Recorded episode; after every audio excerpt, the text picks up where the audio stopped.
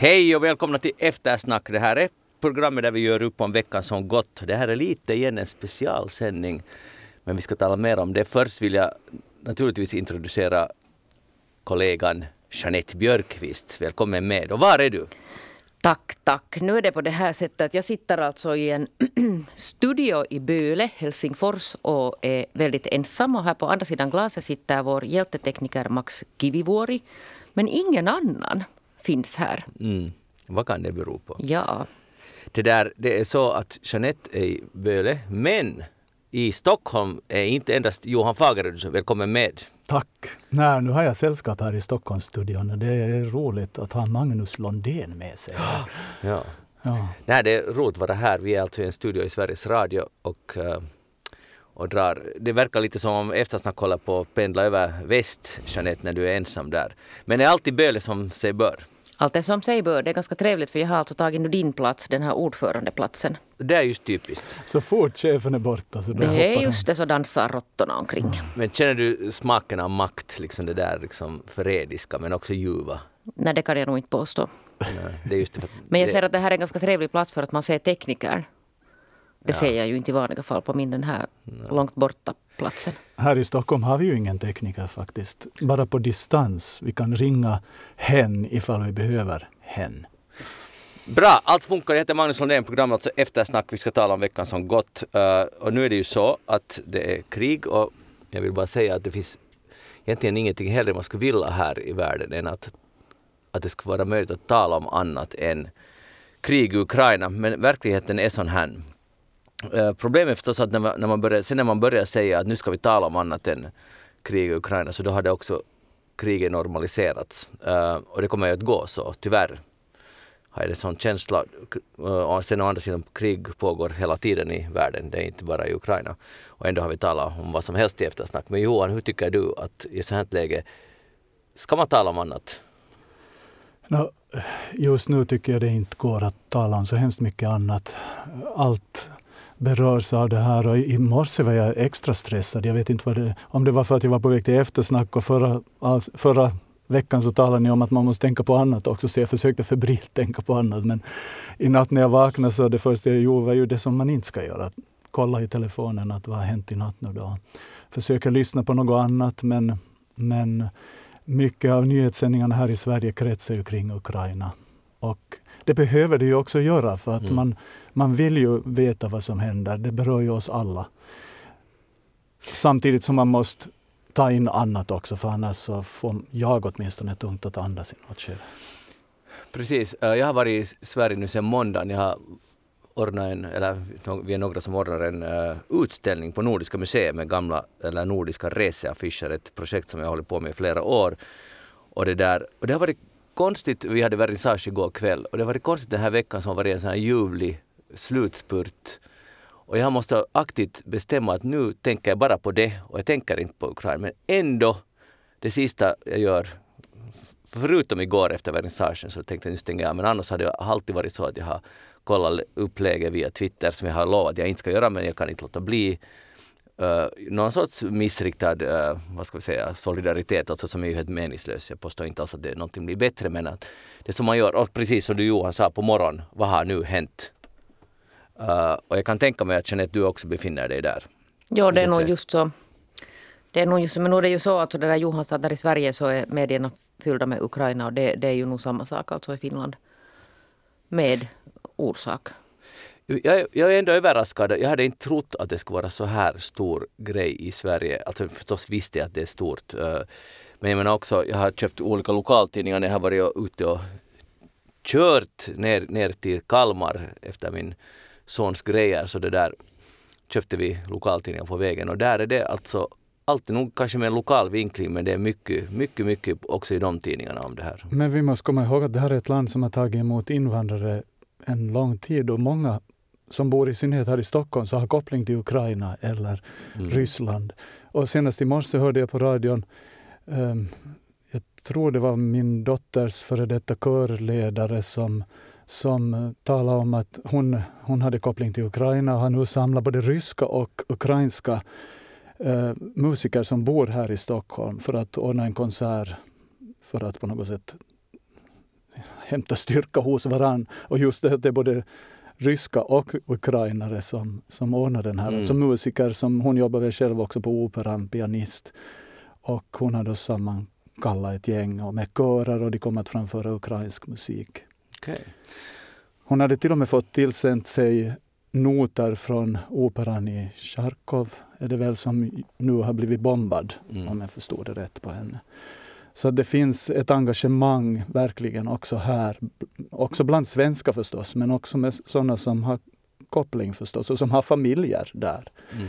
Och jag bor nära svensk, äh, ryska ambassaden. Jag cyklar förbi den varje dag och där hänger gula och blå ballonger överallt och det var lite absurt sen när polisbilar som står där och vaktar också är gula och blå. Så det blir som på något sätt en symbolisk grej att de svenska poliserna har samma färg som de som står där och demonstrerar. Det där, och, ja, det är intressant det där som du säger, det, det där engagemanget för att, alltså det finns ju verkligen i Finland också men på, till exempel här på Nordiska museet som jag var igår kväll, så där var det mycket snack om Ukraina i de här officiella talen och de gör en minnessamling, alla ska berätta sina intryck och minnen av, av det som håller på att ske. Dessutom har de ett, en insamling, penninginsamling för att rädda ukrainska museiföremål, alltså ett samarbete med, med Ukrainska museum. Så, så, det är ganska på bred front det här engagemanget. Men det som jag skulle, det här nu är en detalj och det är inte nu så kanske så viktigt. Men jag funderar på de här, det här man lyser upp olika saker i uh, gult och blått. Till exempel i centrala Stockholm är det mycket gult och blått som är upplyst och det har också varit i Finland. Uh, Jeanette, vad tycker du att som en handling, det är för alla förstått en symbolisk handling, men är den viktig? No, alltså det är ju en symbolisk handling, alltså det, det förändrar ju ingenting. Men, men åtminstone så visar man ju på ett hemskt enkelt sätt sitt stöd. Mm. Att nog finns det väl någon betydelse i om man får från hela världen uh, bilder där offentliga byggnader till exempel är upplysta i, i Ukrainas färger. Ja, men samtidigt måste, alltså, så där tänker jag också, men måste, man måste också tänka Ukrainas befolkningssynvinkel så det hjälper inte, värmer inte så jättemycket en upplyst TV-torn eller eh, fasad på en vägg någonstans i Helsingfors eller Stockholm när man är i den här situationen. Nej, det är klart det och det tror jag väl inte att någon tror heller. Mm. Jag är ändå, alltså det finns någonting viktigt i den där symboliken eller i den där signalen att vi det låter banalt och naivt, men alltså att vi tänker på er. Att, att, vilket ju också Ukrainas president hela tiden har vädjat till. Och det, det, som han gör, alltså det är ju konkret att han blir kvar där. Han lämnar inte det sjunkande skeppet, utan han blir kvar där. Och vilken otrolig symbolisk handling det är. Också men, det, en, men, men det är mer en symbolisk handling? Ja, jag, jag förstår vad du ja. menar. att det Eh, vad har det nu för betydelse? Men jag tänker ändå den där bilden att, ja. att vi finns med er. Det, inte gör vi ju det egentligen, inte vi är ju där och krigar men Nej, jag menar ju, alltså, jag, jag, tycker absolut man ska göra det. Men det blir risk om vi tror att vi på något sätt har gjort något stort, för vi har inte. Nej, det har jag nog aldrig inbillat mig att jag har gjort något stort. Men... nej, nej, nej okej, men man, dämpar sitt dåliga samvete. Alltså, och jag vet inte heller vad vi skulle kunna göra, vad vi borde, för det, alltså, konkret så det är vad de vill ha i en no-flight zone. Alltså att, mm. och, och, det vill inte väst gå in i, för att då vet vi att det är ännu större chans till ett riktigt stort ja. krig. Ja. Så, så där är vi då. Då blir, det, då blir det den där fasaden istället som är och skicka vapen förstås, som det har ju gjort. Ja. Men äh, Niinistö har idag talat med Zelensky, Ukrainas president, och ska tala med Putin också idag. Och här var en intressant grej. Hufvudstadsbladet före detta statssekreteraren vid utrikesministeriet Peter Stenlund säger att säger så här, alltså angående har Niinistö möjlighet att liksom nå fram till Putin och då säger Sten så här att under sin presidentperiod har han, alltså Niinistö, fått allt starkare förutsättningar och erfaren, erfarenhet. Därtill har han sina personliga egenskaper. Han har förmågan att tala klartext utan att såra motparten. Och det där, för det första, det här är ju en fin egenskap att lyckas med det, men tänk att det är ändå på den nivån att man måste lyckas tala med en president för en stormakt utan att såra henne. Att man måste vara, gå sådär, man måste tala klarspråk men utan att såra mm. Putin. Mm. Men det är, är, det inte alltså, är det inte just alltså det som diplomatin handlar om? Att man ska linda in en massa saker i sån här, i sån här liksom på, på, ett bra sätt så att ingen blir kränkt oberoende vad de håller på med de här människorna. Mm. Men det, alltså jag tycker att det är lite sådär uh, minst sagt paradoxalt att vi ska vara oroade för att såra Putin om vi ser vad han ställer till med. Men vad är alternativet alltså? Hur, hur ska man sen prata då?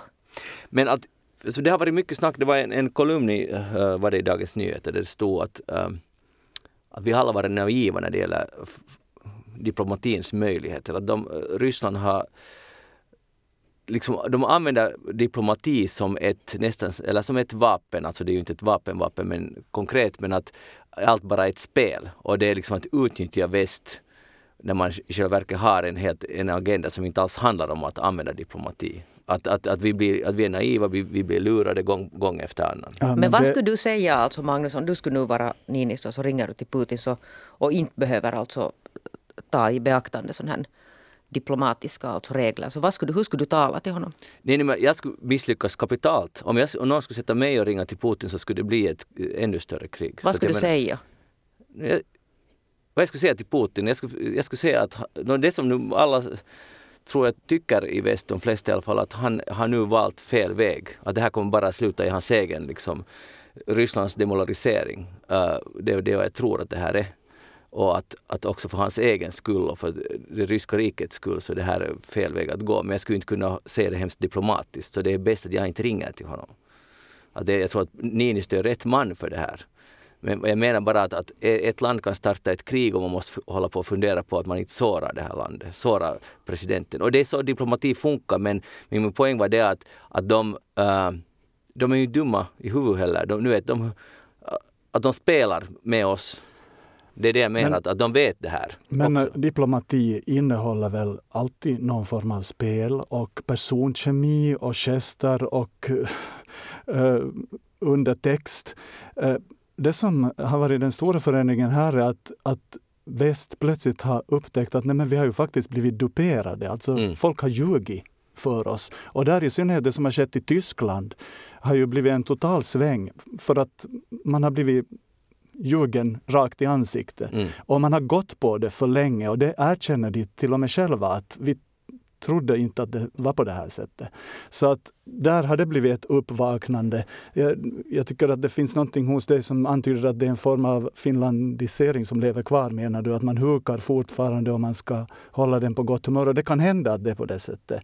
Men eh, jag vet inte, är diplomati ändå att man ska försöka nå varann, man ska hitta någon slags förtroende för varann. Och det är väl där som det har skett en stor förändring, att väst har förlorat förtroendet totalt för Ryssland. Ja, jag, jag tar inte alls om finlandisering. Jag tycker tvärtom att, att Finland har varit välkommet aktivt och Ninus har varit jättebra också för statsledning och, och, och privatpersoner i Finland. Det, jag tycker det är slut. Det finns inte. Jag ser inga spår av finlandisering i Finland. Jag ser det ibland hos mig själv. Det är lite skrämmande alltså faktiskt. Ja. Jag förflyttas tillbaka när jag var liten och Kekkonen inte var... Kekkonen skulle dö typ och då jag var, jag var livrädd att vad ska hända nu? Mm. nu kommer det att Har det släppt nu då? Nej, det har blommat upp på nytt. Usch. men, visst, men att problemet med diplomati är ju att det är igen den här naiviteten och jag, jag, kan inte tåla att man blir så att säga fast för naivitet för jag tycker att naivitet är bättre än, än cynism och liksom att inte lita på någon. Men, men nu är det ju så att de har utnyttjat det att vi är naiva. Att de har ju spelat med oss. Ja. Och, men när du Jeanette frågar, jag tycker inte att man ska ringa dit och vara arg och man måste vara diplomatisk och, och, och försöka tala med honom. Men Macron talar tydligen, säger de, med Putin varje dag och inte tycks det leda någon vart. Är det mm. bara liksom tidsfördriv för Putin? Ja, och det är den där samma frågan att, att vad kan Niinistö alltså uppge, upp, uppnå med ett samtal dit? Det är ju inte kanske så hemskt stora förväntningar på de resultaten. Nej, för nu handlar det ju mycket om att, eller det sägs så här att hur ska vi, hur ska Putin kunna Eh, dra sig ur situationen utan att förlora ansiktet. Så igen mm. tycker vi synd om mobbaren så att säga. Fast att, vet du vad? Nej, vi, vi är rädda för mobbaren. Ja, no, det, det. Det ja, det tror jag att Johan har helt rätt i. Och sen är det där att, att tror någon faktiskt att det är sannolikt att det är liksom det spåret Putin tänker. Jag tror inte att, att jag, har, jag har svårt att tro att det, det är det vad han sitter och har ambitioner för att han märker att, att det liksom så att säga sket sig. Eller åtminstone gick det inte så lätt som han trodde så att han nu skulle sitta själv och fundera på någon sån här plan på att dra sig ur. Så det tror jag inte alltså att det, jag tror inte att det är så. Nej. Men äh, PR-kriget fortsättningsvis, i alla fall ur vår synvinkel, och jag tror att det är den äh, som historien kommer att visa, det är den rätta sidan. Äh, när man ser uh, Zelensky och sen ser man Putin, nu sitter han vid samma bord men nu har han då en videoskärm framför sig, därför var det nu försvarsministern intygar att allt går enligt plan. Och han ser så förbannat ensam ut, Putin, vilket han ska med all rätt vara. Och, det, och sen såg jag Lavrov på den här presskonferensen i Turkiet igår Rysslands utrikesminister som såg påtagligt nervös ut. Mm, mm. Att, att kanske i bästa fall, och det här kan vara också naivitet, håller det på att spricka. Att det är någonting som... På det, tal om, om Lavrov så, ja. så läste jag en intressant artikel, var det i DN eller var det i mm. HBL, som analyserar hans, på tal om diplomati, hur skicklig han är på det och, och hur skickligt han leder in det på ett ämne och förvir, förvirrar den som han mm. ska kommunicera med om det då sen ens kan kallas diplomati då längre. Men, men den är intressant att läsa, den analysen av hans form av diplomati. Och hur ja. till exempel Sveriges före detta utrikesminister Margot Wallström eh, upplevde honom och, ja. Är det inte så att han är fantastisk på att ställa till med konjakpartyn och, och Han kan vara trevlig och, och måttsydda kostymer och, och, och sen kan han han är otroligt intelligent och skicklig på att eh, vilseleda folk också. Bland annat eh, Storbritanniens utrikesminister råkar ut för en sån grej. Ja. Och vad är charmigare än en charmig ryss? Alltså det, det är ju helt jättetrevligt. Det är det som vi igen att, har vi varit naiva liksom med det här. Att, att ett sånt här spel och, och, och jag menar Tyskland som du sa har ju gått till det här i högsta grad och gjort sig beroende av, eller det är ömsesidigt beroende mellan Ryssland och Tyskland. Vi trodde alla eller många trodde att det, skulle, det är rätta vägen att gå, att ha ett ömsesidigt beroende. Men det, det var ju ingenting värt nu. Tyvärr är det ju så. Det kommer man inte ifrån. Men en som äh, har det ganska bra och säkert inte ingenting de har önskat är ju Norge som äh, om det här fortsätter på det här viset så finns det beräkningar nu som visar att de kommer att få, tack vare sina olja och gastillgångar, ett tillskott som motsvarar hela Norges statsbudget. Så de kommer att liksom ha en dubbel statsbudget. Så att allt de har satsat, låt oss säga på att ta hand om sjukvården, så finns det nu dubbelt upp att satsa på sjukvården under ett år. Så nu eh, återstår frågan, eftersom bensinprisen och oljeprisen skjuter i höjden, vad ska de göra med pengarna? Vad tycker du Jeanette? Vad de ska göra med sina pengar? Ja, de, kommer, alltså de, de har så mycket att ingen vet riktigt vad, vad man ska göra med det. Nej, de, hade ju, de hade ju inte lite från, från förr heller om man säger så. Det är ett väldigt välfungerande samhälle ändå så där på det stora hela för att de har ju haft alltså råd att satsa. Men vad ska de göra? Inte vet jag vad de ska göra. Mm. Har du Johan någon fundering? No, bygga upp det sönderbombade Ukraina kan de ju använda. Men det var det vad jag satt också och tänkte på. Att ja, borde man säga att de det ger... låter som en kliché, men jag står för klichén. Det, det är inte alls, jag tycker det är, alltså det kliché i det avseendet, att vissa, jag tycker att det är på ett sätt en kliché, men jag tycker det, alltså det, det är som i Mellanöstern. Först bombas allting sönder, sen håller vi en stor givarkonferens ja. i London och nu ska alla, okej okay, vi är 10 miljoner, ni är 15, så fixar vi det. Oj, oj det blir ett nytt krig om fem år senare. Mm. Och att man inte löser grundproblem så att säga. Och det är inte något lättlöst förstås. Men att, uh, så på det sättet är det absurt att först Först ska det bombas sönder, sen ska det byggas upp på nytt. Men i Ukrainas fall, som, de har ju faktiskt blivit attackerade. Så att, och, Rys, och Norge har dragit, fått en nytta av dem som de inte har eftersträvat. Så där är det ju jättebra idé att de skulle, och sen tycker jag den andra skulle göra att en massiv satsning på att vi gör oss oberoende av uh, till exempel rysk energi och, och på hållbar energi på att göra det här switchen snabbare än man någonsin hade kunnat föreställa. Att göra det så att säga på förlust men göra det hårt och effektivt och snabbt så vi skulle bli så gott det nu går oberoende. Mm. Och vem är sen vi? Alltså, jag tänkte ju säga att vem är vi? No, EU till exempel. Mm. Är det en ganska bra utgångspunkt? Norge hör ju inte till EU. Jag vet, jag vet men i alla fall, äh, Norge hör till Europa. Till Europa, hör till NATO och, och det där hör till Nordiska rådet. Nu tror jag att, att vi inte behöver räkna Norge som våra fiender. Så på det sättet, där är en idé. Men det är ju inte, det är ju inte heller lätt om man har för mycket pengar. Men 2,5 miljoner ukrainare på flykt. Och det där, kommer ju att komma till Finland också. Vi kommer att väl återkomma till det. De har redan kommit. Jag pratade med Jo. min pappa igår och bussar har kommit upp till Jakobstad. För det finns många som jobbar, ukrainare som jobbar på företag i Jakobstad. Och Ja. i Österbotten överlag. Ja. Jag, jag menar att det, i ännu större mängder. Det har ju redan börjat komma, absolut. Uh, men vi kommer att återkomma till den frågan ännu. Men uh, en, en effekt av, nu inte av flyktingarna faktiskt, men av, av hela det här som den situation vi genomlever är att nu är plötsligt alla redo att höja sina försvarsutgifter. Igår gick uh, Ann Linde, alltså utrikesminister i Sverige, ut med att uh, Sverige kommer att höja det till 2 procent av uh, vad heter det? BNP. BNP. Mm. Och Finland kommer säkert, och Finland har väl haft en högre nivå än Sverige här på de senaste åren. Och nu är plötsligt alla uh, jätteintresserade av att höja sina försvarsanlag och då tänker man igen bara, för vi vet vad det här, eller vi vet inte vad det här kriget för, kostar för Ryssland, men det är enorma summor som vi delvis finansierar genom gasköp och så vidare, och Tyskland och Centraleuropa. Och uh, Sverige är redo att höja, Finland kommer att höja de, och Tyskland kommer att satsa mer på försvar. Att, att nu lyckas vi som människor ställa till det ganska ordentligt här. I det här fallet är det ju Rysslands fel, men att, att vi, så här mycket pengar kommer att köpa på vapen, satsa på vapen nu som ett resultat av det här. Och någonstans ifrån kommer de pengarna också. Mm. Har ni några fundering kring det? Nå, som en civiltjänstgörare så är jag ju lite förvånad över hur jag förstår det som Mm. både Finland och Sverige gör Men nu. har vi varit naiva då med andra ord? Eh, Jag tycker, alltså Finland har ju inte bantat sitt försvar på samma sätt som Sverige gjorde länge. Mm. Ja. Och, och kanske lite naivt trodde att nej, vi behöver kanske inte något redigt försvar. Nu har det ju svängt totalt och nu vill de ha 2% av bruttonationalprodukten, vilket är väl det som NATO-länderna kräver för att man ska få bli medlem. Det är ju också lite intressant. Mm.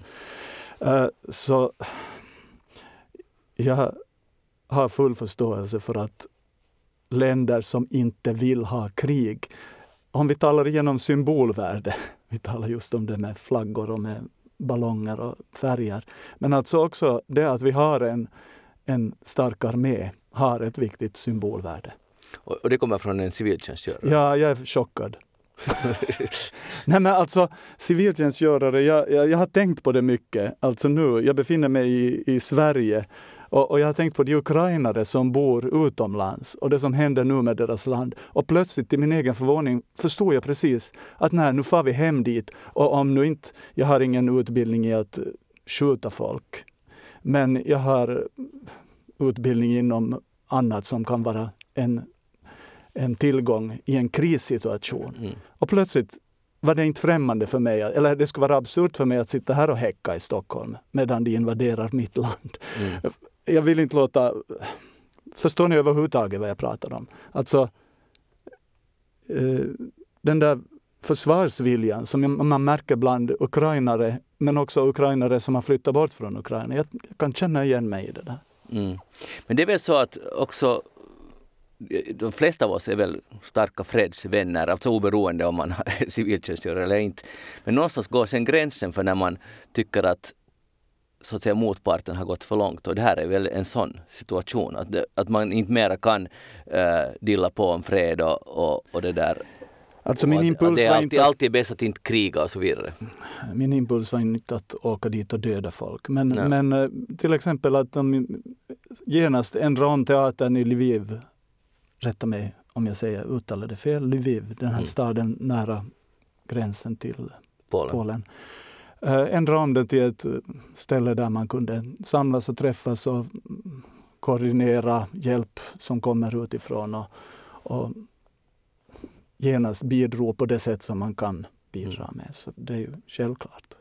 Men Jeanette, det, finns det inte en paradox här för att krig som vi, eh, vi är inte vana vid krig så här nära oss. Men krig pågår, också i Europa har det funnits krig relativt nyligen, vilket ofta glöms bort i debatten. Det att det här är liksom det första kriget i Europa efter andra världskriget, vilket ju inte stämmer. Men att det där, uh, du har rest mycket och sett också effekterna av krig och också efter, uh, liksom efterspel av krig. Så vad skulle du säga, varför har vi reagerat så här starkt i Finland och Sverige på det här? Det där är nog en jätteintressant fråga. Och, och det är ju så här att, att, att man är sig själv närmast. Och Ukraina är trots allt alltså ett land som ligger väldigt nära oss. Och, och, det som det har varit mycket tal om nu är att om man tänker tillbaka till 2015 för att det var också krig i, i Syrien. Det var delvis alltså krig i Irak, eh, Afghanistan. Det kom alltså mycket människor till, till både Finland och Sverige och, och övriga Europa då. Och ingenstans alltså fanns det samma reaktioner som, som det nu finns. Och det är bra att de här reaktionerna är sådana. Det är bra att man alltså vill hjälpa och öppna dörrar och, och liksom all, allt, allting, alla, alla sådana saker man gör för ukrainarna är helt fullständigt rätt. Men det är en intressant fråga att varför reagerar vi så här först när det är ukrainare som kommer? Det här har diskuterats mycket här, också av de som kom från Syrien till exempel. Jaha, no, nu öppnar ni dörrarna, nu är ni glada och nu är ni ivriga. Och inga, till och med eh, Sverigedemokraterna är så här, kom hit nu bara. Är det för att de är vita, ser ut som vi? Det har sagts alltså till och med i vissa alltså diskussionstrådar så liksom talas det om att, att men det här, nu kommer det riktiga flyktingar.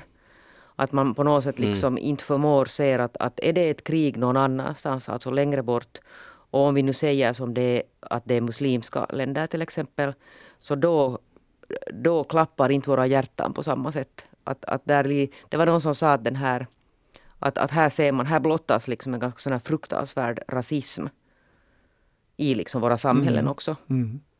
Att, att vi, vi, vi värnar alltså inte om, om dem som... Och sen talas det om att jo, men de här flyktingarna ser annorlunda ut, alltså ser annorlunda ut också på det sättet att det är ju mycket kvinnor och barn som kommer.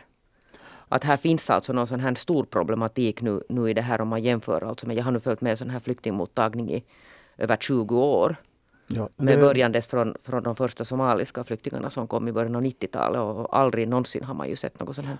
Du har helt rätt. Det som påverkar är ju också att vi har en gräns. Vi säger vi finländare har en gräns ganska lång gräns mot Ryssland. Så det är klart att vi identifierar oss med det här. Mm. Ja, men det som jag har tänkt också mycket på är att för att det där, nu talas det om att det finns ju alltså många, många vanliga ryssar lämnar ju också landet.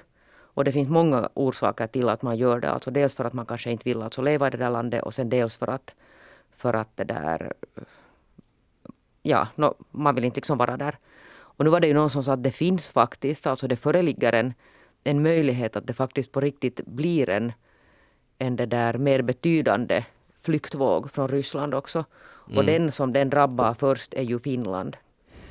Och det där, nu ska vi komma ihåg att Finland är nu samma land som i alla dessa år har stått och sagt att det här med att, att det där fördela det här ansvaret för människor som kommer till anländer liksom till EU. Så det ligger ju där i Sydeuropa, det vill säga det område dit, dit människor har kommit under alla dessa år. Och vi har velat hålla dem hit. Att det där, att jag undrar om det finns människor i finska polit, bland de finska politikerna nu som liksom börjar omvärdera sin inställning. Att om det plötsligt skulle bli så att hit faktiskt kommer väldigt mycket äh, människor så kanske man skulle vara glad om det finns länder som, som är med om att dela på det här ansvaret. Och jag säger ansvaret, inte börda som många använder. Mm. Hur många, Jeanette, under den här så kallade flyktingkrisen 2015, hur många flyktingar kom till Europa? Kommer du ihåg? Till Europa minns jag inte alltså exakt antal, men till Finland kom alltså ungefär 32 000. Men det var inte alltså så där förhållandevis, alltså sen, fast man trodde ju att, att, att hela EU håller på att krascha, så förhållandevis lite var det trots allt alltså sen i mm. slutändan. Men det här har man ju pratat om politikerna här i Sverige har pratat om att nu måste fler ta ansvar. Jo, men det är så lätt nu att börja tala om det här med att ta ansvar när det börjar närma sig de här egna regionerna. Men, Nej, men jag menar, Sverige tog ju ganska många flyktingar mm. då senaste flyktingvåg. Så, att så de, de säger att vi behöver hjälp. Vi kan inte göra lika stor insats den här gången. Att vi måste dela på det. Och Sverige har gjort genom alla dessa år, alltså faktiskt fram till, till 2015-16, för att då slog ju sen också faktiskt Sverige fast gränserna. Men, men nu är det ju Polen och Moldavien och de här länderna som har tagit flest hittills. Och de ropar nu på hjälp. De säger att de, de kan inte ta snart mer. Och men det är samma Polen som inte har velat ha något som helst ansvar för något som helst alltså men där anländande människor. intressant, för det är ju inte polska staten som har öppnat sin famn för de här, utan det är polackerna. Mm. Och, och det, det är grannlandet. Det är grannlandet och det bor, bodde före det här kriget så bodde det över en miljon ukrainare i Polen mm. som gärna hjälper till nu. Så det hade ju betonat flera gånger att det är folket som vill det här, det är inte de polska politikerna. Mm. Det är en av, en av en berörande bild jag såg, eller något videoklipp, så det var kanske en för en vecka sedan, men det var just från någon tågstation någonstans där vid gränsen till Ukraina där det stod väldigt många människor med plakat där det stod liksom på olika språk att jag kan ta emot äh, fyra personer, gärna barnfamilj, jag kan ta emot, jag har plats för så och så många. Och jag blev bara så rörd av den där alltså viljan att hjälpa. Att den finns, det, jag, jag förstår att det handlar om grannländer men det finns ändå mänsklighet där att kom hit, kom hem till oss. Och det, det som vi får se, vad händer sen? Nu är det två och en halv miljoner, det kan ju stiga markant ännu. Och det här är bara så att säga en första våg. Om uh, Ryssland tänker ockupera Ukraina, om, om, om, om kriget fortsätter, bombningarna fortsätter, vart ska människorna ta vägen? Och, och, och ingen av de här, de vill ju de vill ju tillbaka till ett fritt Ukraina, ett, ett, där det inte bombas och krigas. Så jag förstår bara inte att... och vad är, vad är Rysslands plan för det här? Det finns garanterat inte någon plan. Ja, Rysslands erbjudande var ju att öppna humanitära korridorer ja, till Ryssland, till Ryssland men ja. ingen ville dit. Till och med nu hörde jag att de ryskspråkiga i Ukraina så sa nej, vi vill inte höra till Ryssland. Mm. Eller nu generaliserar det, det var väl en som de pratade med då. Nu försöker Putin slå tillbaka genom att säga att, uh, att okej, okay, att om ni inför, när, nu när ni har infört så här mycket sanktioner så, så det där alla västerländska företag som sticker från Ryssland så då kan vi nationalisera all deras egendom. Och det här kommer ju att leda till ytterligare ekonomiskt krig. Ukraina har ju också nationaliserat rysk egendom i Ukraina. Det är mycket förståeligt. Uh, men det här kan ju leda till att alltså, allt det som vi känner till om liksom, globalisering kan försvinna på några veckor. Det har tagit 30 år att bygga upp det och det, det håller ju på att ta slut nu. Jag menar att om det inte mera finns, många västerländska äh, företag har stuckit från Ryssland. Ryska äh, tillgångar i väst fryses eller tas hand om. Ryssland gör samma tillbaka. Så, och det finns flyktingar, vi kan tala om miljontals flyktingar. Så det, det, på några veckor lyckas en liten klick i Kreml få det här till stånd. Att grattis bara, om man säger så. Jeanette Björkqvist, har du, vad har du egentligen tänkt på den här veckan? Jag har tänkt redan en längre tid på det här med, med just det här lite det här med att, att hjälpa. För att det där, jag sa nu lite sådär krasst om den här 2015-2016. Det är ju inte sant att det inte fanns alltså, inte, inte kanske så mycket från, från statens sida men, men nog alltså fanns det ju ett, ett visst alltså Eh, privata engagemang, alltså vanliga människor som ville hjälpa, både i Finland och, och alla andra länder. Och jag råkade läsa det där, äh, Svenska Dagbladet har en reporter som heter Negra Efendic, som är alltså fantastisk journalist, äh, hemma från Bosnien och, och flykting, äh, flyktingbördig. Hon skrev här i veckan alltså det där en, en kolumn med rubriken Nej, det är inte tanken som räknas. Och då går hon alltså igenom det där när hon var, hon var 11 år gammal när kriget bröt ut och, och de måste alltså fly så där hals över huvud. Och hon fick med sig en liten påse med, med saker och sen, sen så bar det iväg. Och, och konfronterades alltså hon så som många annan flykting med sådana här hjälpförsändelser. Alltså det finns ju då eh, organiserade hjälpförsändelser med sådana här alltså stora organisationer, UNHCR, vet ni, eh, Röda Korset, sådana och en oändlig mängd alltså privata personer som, som, som det vaknar en sån här hjälpvilja när man, när man det där ser människor som far illa. Och, och så vill man göra någonting och, och en, en inte helt ovanlig metod är att man börjar samla in saker. Det pågår alltså både i Sverige och i Finland och på en väldigt många andra alltså platser. Sådana liksom Facebook-upprop där, där vem som helst, alltså vanlig människa, utropar att nu ska vi samla in alltså saker till, till flyktingar i Bosnien. Eller i det här fallet som det nu har varit uh, ukrainare. Och så börjar man samla in alltså sånt som det där som människor är redo att donera utan att riktigt kanske egentligen tänka särskilt mycket längre. Att vad är det man egentligen alltså samlar och vad är det de, framförallt alltså, vad är det de behöver. För att den här Negra berättar då om sådana hjälpförsändelser, alltså sådana här huller om bullar, alltså en massa saker som, som människor alltså någonstans långt borta hade liksom tagit påsen fram och så börjar man samla där hemma vad man har. Bland annat alltså gamla sådana vaniljpuddingspåsar, eh, äh, enorma mängder alltså. Äh, och sen sån här som, som man såg att, att det där människor liksom helt enkelt bara har liksom tömt sin garderob. Så där fanns mycket alltså högklackade skor, äh, delvis alltså oanvändbara kläder. Eller inte bara delvis utan ganska mycket sådana oanvändbara kläder. Och det här har de ju nu alltså larmat om där också i Polen och i västra Ukraina att det kommer gigantiska mängder grejer som, som man helt enkelt alltså inte behöver. Eh, och som bara egentligen alltså orsakar problem för att det tar ju enorm energi av, av de som borde alltså göra sånt riktigt hjälparbete att hålla på och försöka organisera och det där strukturera och få ordning på sådana här lass av kläder eller andra liksom gamla mediciner. Vet ni, att, att, att folk får för sig liksom att, att de skickar liksom lite vad som helst. Mm. Det är nog obehagligt, speciellt om du framställer så, sådär. Jag menar, det väcker ju många frågor. Jag tror ändå, jag vill tro gott, eller vi, jag är och, säker på att det, människor är genuin vilja att hjälpa. Så är det. Men, men, men, sen har man inte tänkt riktigt så mycket längre efter Nej, det. Och där blir alltså problemet om man på något sätt utgår från att nu känner jag personligen att jag vill hjälpa. Så mm. hur vill jag hjälpa? Oj, jag har ju ganska mycket liksom överloppskläder. Att jag kan ju donera dem till, till de här flyktingarna. Och så tänker man inte alltså hjälpen ska alltid utgå från, från de människor det berör. Mm. Att vad är det på riktigt de behöver? Och, och, det försöker man ju nu, alltså man har försökt trumma ut. Och det här var samma sak alltså 2015. Röda Korset blev ju alltså överöst av, av klädpåsar. Människor har alltså gigantiska mängder kläder som de inte använder. Och så tänker de att men jag ger dem att flyktingarna vill säkert ha dem och, och, hon skriver den här, den här negra att det är liksom ganska obehagligt den här att, att sen, sen ställs man inför alltså i och för sig god, god vilja där människor har velat göra men liksom helt utgående från sina egna premisser. Och utan att tänka på att vem är liksom där i andra ändan och vad är liksom läget där och vad är det de behöver. Att, att man behöver ju inte högklackade skor och, och oanvändbara vinterjackor.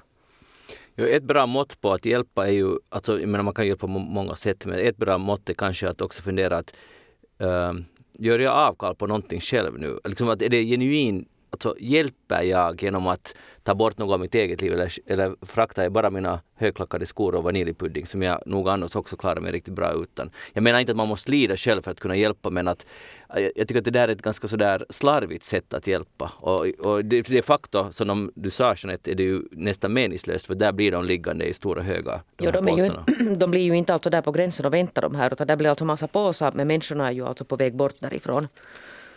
Och hon skriver alltså det också att det är inte tanken som räknas. Och vi borde ha kommit alltså så långt på något sätt att vi skulle förstå att, att, att och det liksom finns en god tanke. Det är liksom inte alls fråga om det. Men, men det kan bli ganska kaotiskt alltså i ett sånt här läge. Att då, då borde man nog faktiskt förlita sig på att det finns alltså etablerade organisationer som vet hur man gör det här och de behöver pengar. Exakt. Och så de här människorna det, som flyr behöver pengar. Men Jeanette, är det det med din kunskap i det här och åsikter, så är det det du, ditt råd, fyrk, att det är det, och vi ska ge till etablerade organisationer nu. Ja, och många, det finns många olika. Och sen alltså i det skedet, sen kan det hända liksom att det anländer, säg att det kommer då till Finland, många barnfamiljer till exempel. Så nu brukar de här, de här mottagningscentralerna eller nätverken kring dem, så kan de plötsligt veta att där finns många spädbarn och att de saknar babykläder. Mm. Och i det skedet så kan de gå ut, alltså som de gjorde 2015 också, att, att det här behöver vi. Och sen väldigt konkreta listor. Barnskor, varma vinterkläder. Och sen liksom utgående från det så kan man sen donera. Att, att det här liksom sånt här, sånt här på något sätt liksom ogenomtänkt donerande av, av vad som helst så, så, så må vara att tanken är, är fin men man måste nog på något sätt stiga ut från sig själv och tänka på att inte vad som känns bra för mig utan vad som på riktigt behövs i den där andra ändan. Det är någon sorts sån panikhjälp, alltså ångest som man försöker dämpa sina egna det tror jag också, ja. att det är panik. Vi har tagits på säng där man känner panik över att vad kan jag göra mm. överhuvudtaget. Och då vad tycker det är väl lite fel men så det är väl bäst att ge pengar till organisationer som har koll på det där. Men jag förstår samtidigt att folk blir lite i panik. Att mm. Vad kan vi göra nu? För det hände som över en natt. Liksom dagen innan så sa folk att det här kommer, han kommer aldrig att göra det här. Han kommer mm. aldrig att invadera Ukraina. Och sen plötsligt hände det. Mm. Så Va, Men jag förstår problemet, definitivt. Vad va det där, om vi kommer fram till vad Jeanette sa att vi ska ge pengar. Vad är, vad är vi två redo att göra då? Vad är du redo att göra? pengar som jag har gett. Ingen stor summa men mm. det jag kan ge. Och sen var det någon som skrev det där, för det finns ju också den där möjligheten att man inte har pengar och så har man då sina kläder. Men den rör det vettiga att man för alltså sina, sina kläder till en loppis och får pengar för dem och skickar de pengarna i så fall. Om man inte har, men på något sätt att man inte liksom lastar över de här grejerna.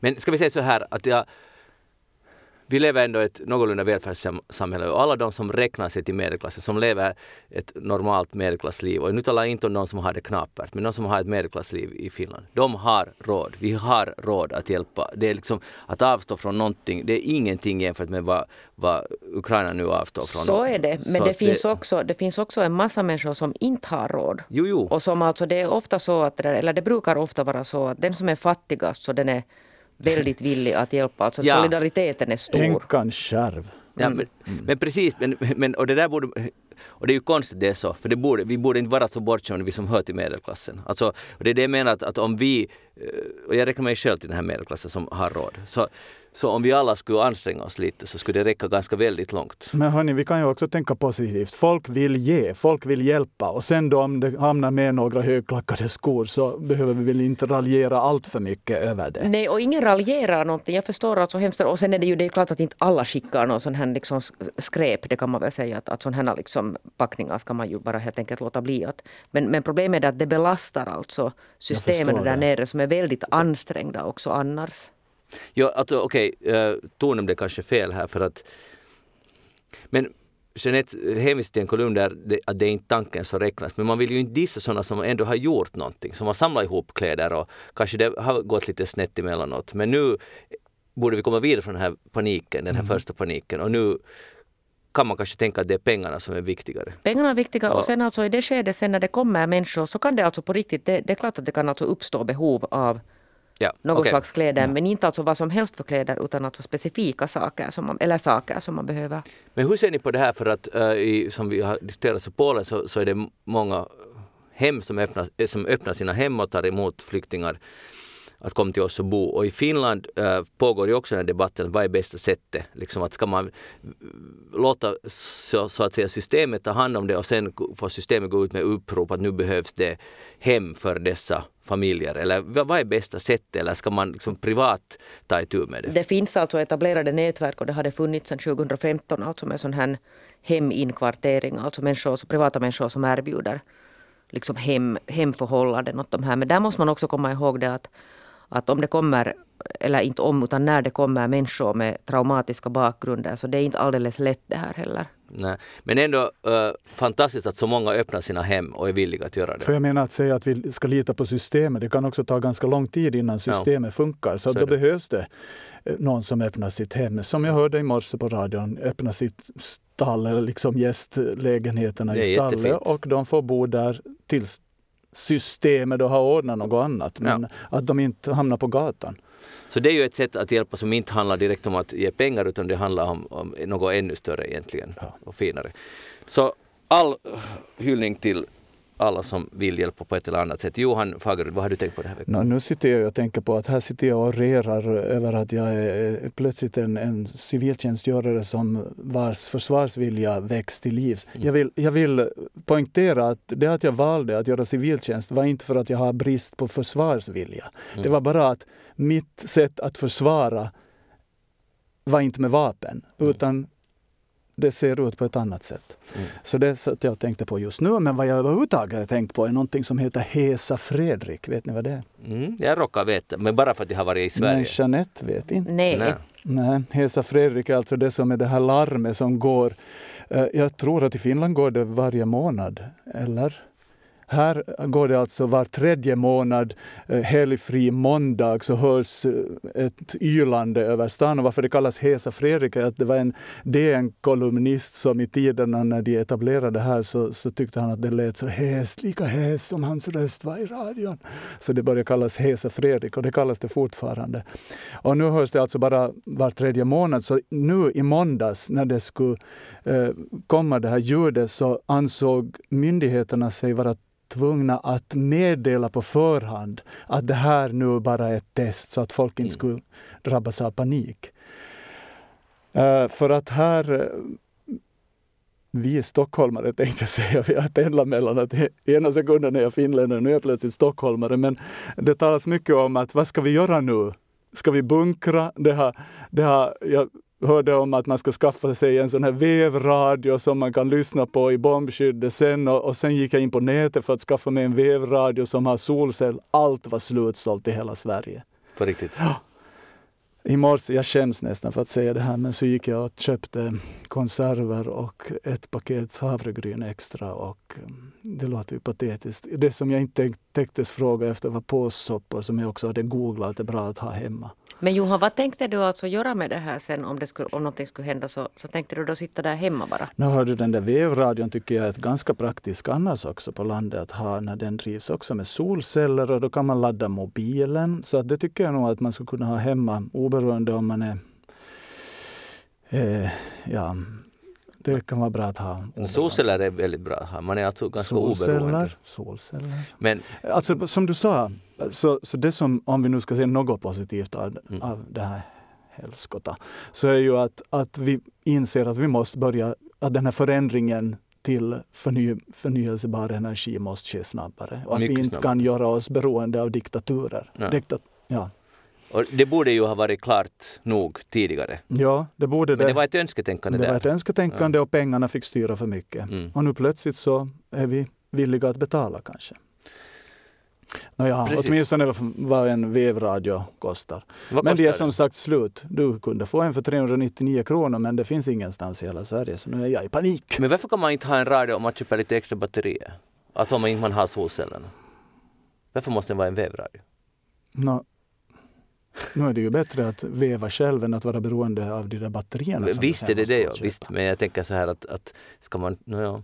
Men äh, jag kan inte låta bli att fråga, nu, jag försöker vara lite provokativ nu här nu mot Sven, du får nu vara svensk här. No, nu är jag svensk. Okay. Att Sverige är omgivet av ett, bredvid har man ett NATO-land och sen har man Finland som är en ganska trevlig buffer där. Om vi talar nu helt enkelt konkret om krig. Att och så, ändå talar man alltid i svensk press om grannen Ryssland. Ryssland och Sverige är inte grannar. De har inte en gräns. Kanske det är lika naiva som jag var när jag flyttade hit för sju år sedan. Jag trodde ju att vi hörde ihop ungefär fortfarande. Vem? Sverige och Finland. Ah. Så så att jag tänkte att det är ju ingen byråkrati att, att få våra barn att gå i skolan mm. eller att få ID-kort. Men det var ju ändå ganska mycket byråkrati. Att det kanske lever kvar någonstans ännu det här. Eh, om Putin har som mål att eh, bilda någon slags Storryssland så tycker jag att Sverige och Finland ska satsa på att gå ihop igen. Nej, hjälp, vad säger jag? Oj. Nu blir jag utslängd. Oj, oj. Men, nej, nej, nej. Men är, oh. är, är, det här, är det här är det faktiskt en realistisk... Nu, nu, det är ju det som är dumt, att man kan kanske mer tala om vad som är realistiskt och vad som är orealistiskt. Men har Sverige faktiskt orsak att vara rädda? Märker ni inte hur alla är lite överkänsliga och i panik? Ja. Alltså ni ska ha hört vilket ramaskri. Det blev väl i Finland också det här eh, Magdalena Anderssons uttalande om Nato, att det, det kan uppfattas som en provokation ifall vi nu går med i Nato. Mm. Eh, så att folk är på helspänn här. Mm. Nå, nu har vi en lugnande kraft här i i Sverige som heter Paasikivi. Joakim Paasikivi har blivit den nya Tegnell, men inom militärväsendet. Han är alltså överstelöjtnant, är han väl visst, eh, på Försvarshögskolan. Han är faktiskt barnbarnsbarn till vår president. Riktigt? Hör ni, vår president. Nu blir jag igen finländare. Ja, du, du, du. Jag är liksom totalt opålitlig. Ja. Uh, och han är den som nu uttalar sig och försöker lugna folk. Och senast idag var det nej, han tror inte att Putin tar till kärnvapen. Och så slutar hela inter intervjun med att han säger, fast vem vet? Så hur tryggt var det nu? Sa han så? I intervjun. Läs den själva på DN. Mm. Mm. Tack för det. Hej Niinistö, det där har nu tydligen pratat färdigt med den här Putin. Oj. No. No, här är nu Magnus den här diplomatin som jag tycker att det kanske är ändå nu lite intressant som vi kanske snabbt, snabbt, snabbt lite måste där. Absolut. Så man talar alltså en timme om den här då förstås bara Ukraina. Ja. Och Niinistö har då alltså understrukit det här behovet av att få ett omedelbart sånt här eldupphör till stånd och sen att se till att de här civila tryggt kan evakueras och sen alltså påpeka att de här kärnkraftverken i Ukraina måste alltså det där hållas säkra. Och här är ju nu kanske sån här lite intressant diplomati att tydligen alltså enligt det här i alla fall så har han inte sagt åt dem att, att kan ni bara helt enkelt sluta. Utan det är på något sätt så där att man, vet ni, att man anpassar sig till den här Mm. situationen. Och det är säkert klokt. Det enda jag sa att det är bäst att man måste vara skicklig. Och bäst att inte folk som är rasande ringer. Eller om man är rasande så måste man väva in det, liksom linda in det snyggt. Men man skulle kunna säga kanske något, kanske han sa det men det står inte här, men man skulle kunna säga något att, han, att det skulle man ju kunna säga åt Putin att nu bara sluta. Visst, ja, ja. Så du menar att han ska in- kriga på nu bara med en akta Nej men de så där där vet du att se till att man får, kommer- att man kan evakuera de civila och, Mm. och, och, liksom, och, och, och ta ett eldupphör men inte så där att kan ni bara liksom fejda härifrån Ukraina nu, sluta med det här. Ja, och, och det, jag tycker det där med att som det pågår mycket, man försöker, nu borde vi få de civila evakuerade och det är ju superviktigt på många sätt, men då bortser man igen från vad, är grundproblemet? Ja, att, att en nation har rullat in sina pansarvagnar dit. Att, att det, vi måste ju rädda de civila, eller det måste göras vad man kan, men det men finns det ett enkelt sätt att lösa det. Exakt. Sluta bomba, sluta skjuta. Så då, har vi inga, då behövs, det, behövs det inga humanitära korridorer längre. Så att, ja, man blir frustrerad.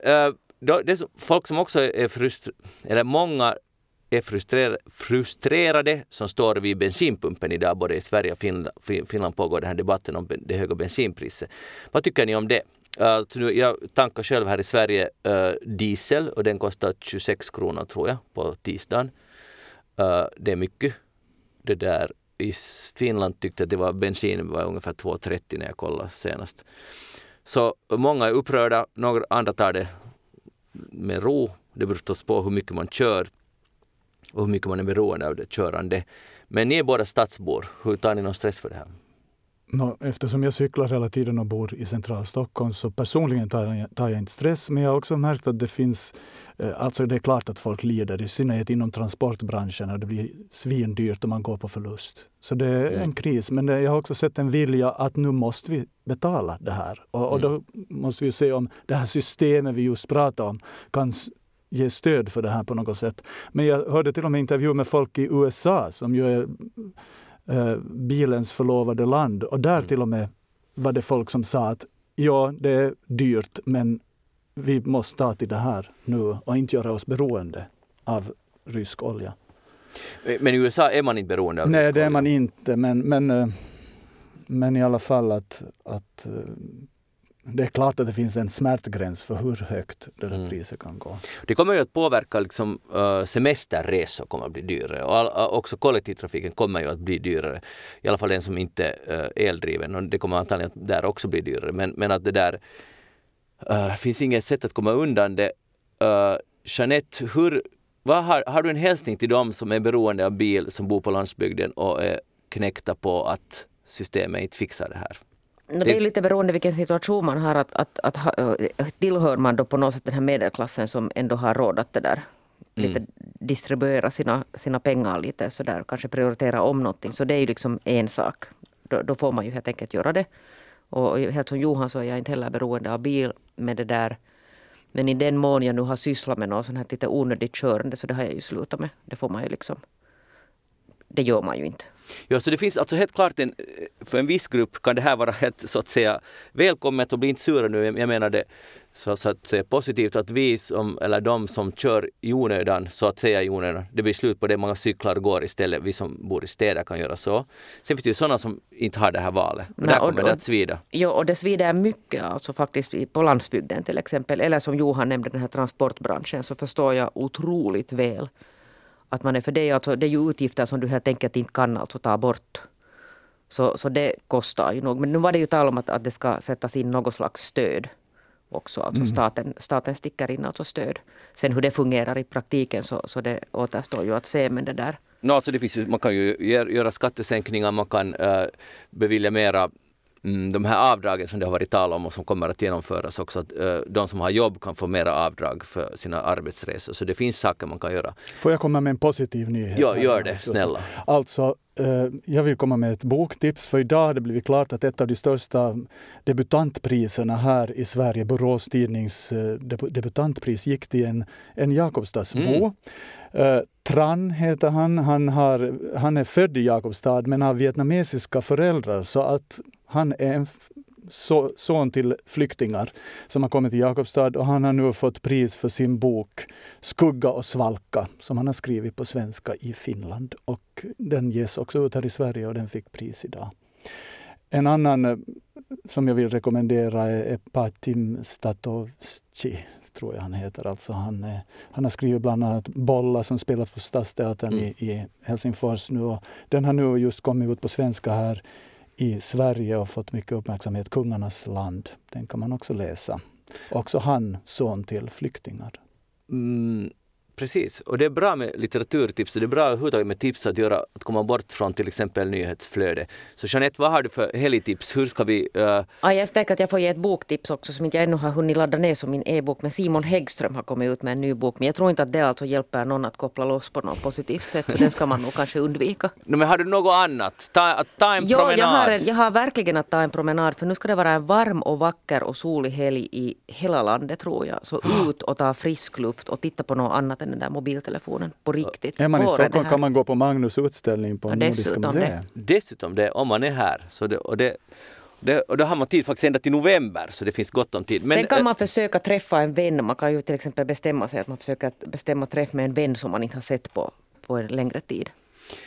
Och vem man, om vi tänker positivt att på coronan försvann så att säga, jag vet den inte försvunnit sådär på riktigt men den försvann från uh, nyhetsspalterna. Idag firar vi ungefär två års jubileum kan man väl säga, eller inte jubileum.